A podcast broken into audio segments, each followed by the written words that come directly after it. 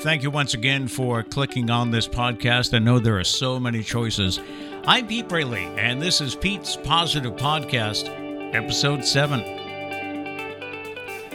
We continue to look for positive thoughts to share on the podcast. This week, we bring you tips on how to be mentally strong. How to be mentally strong. Tips that uh, we could all, including myself, spend some time listening to. You may notice that I've talked about some of these before, as it's because I think some of these, well, they're, they're very common. They come up in our everyday life. Number one, don't fear alone time.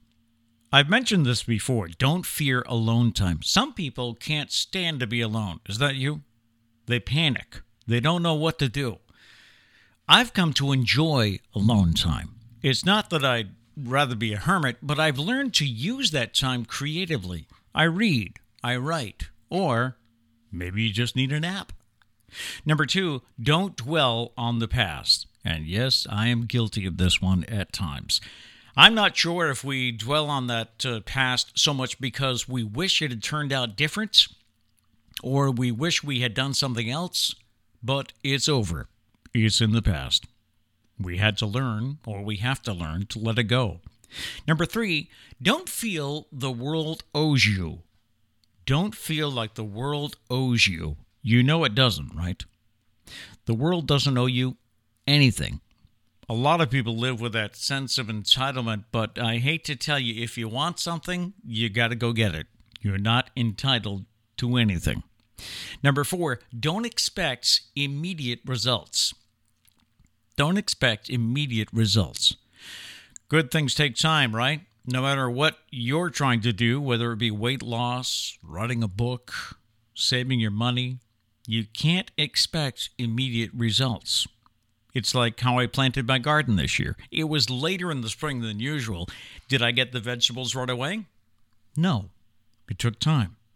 It took sunlight. It took watering. Don't give up, or it will never grow.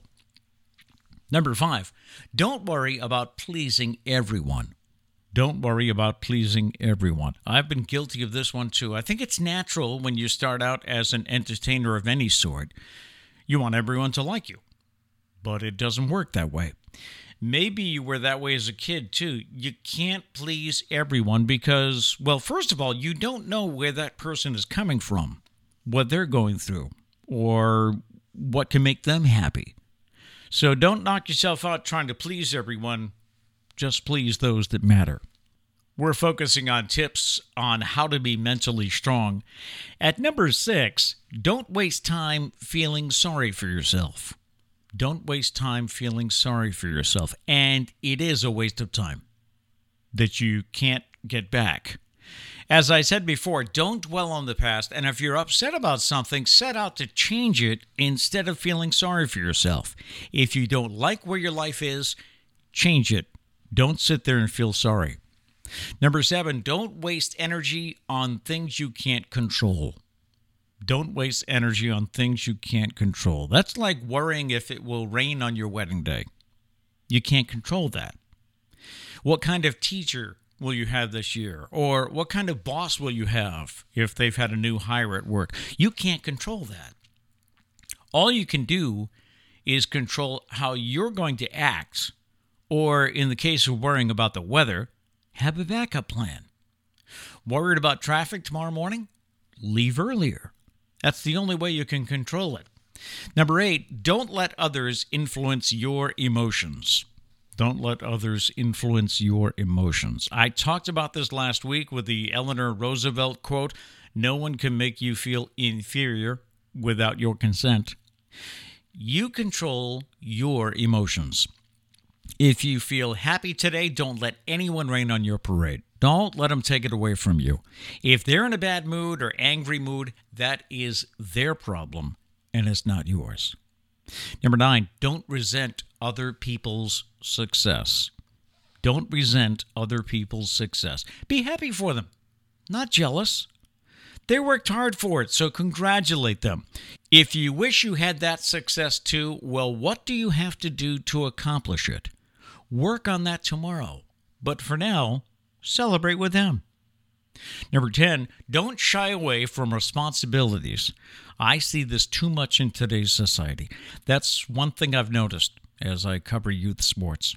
Sometimes the father is nowhere to be seen. Hello, you have a responsibility there, pal.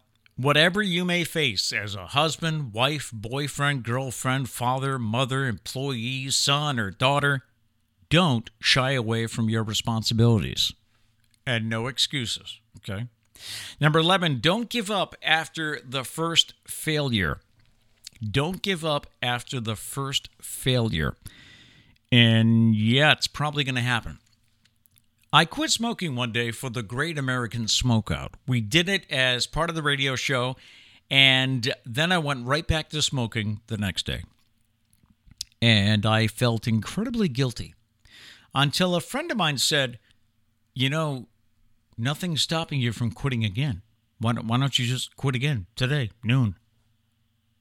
I did, and I succeeded. And it's the same with anything. If you fail, try again don't give up, even though that voice in your head is probably trying to talk you into it, okay? Don't give up after the first failure. It's undoubtedly going to come, but don't give up. And number 12, don't fear taking calculated risks. Now, I wasn't sure what I felt about this one at first. Don't fear taking calculated risks. I guess if you calculate it, you know, and you really think about uh, the benefits, weighing the benefits against the, uh, you know, possible risks. If you've already calculated the risks, what is there to fear? If you fail at what you're attempting, as we've said before, it's not really a failure, it's a learning opportunity. You basically learn not to do it that way again, not to try it that way again, right? But if you succeed, then you're all set and you can move forward with your next uh, with your next challenge. So yes, calculate the risks, take a look at it, the pros and cons. Is it really that serious if it doesn't go your way? And then have no fear. Go ahead and try. It's like Michael Jordan once said. What, what was it? He said, "I missed 100% of the shots I never took." He didn't fear taking those shots because it was a calculated risk.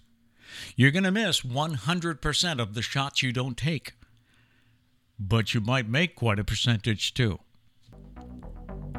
Thank you for checking out Pete's Positive Podcast, Episode 7. Again, if you have a different interpretation of any of these things that we've said, and of course, the entire list is available on our website, I'd love to hear from you. You can comment here on the website or you can email braley.pete at gmail.com.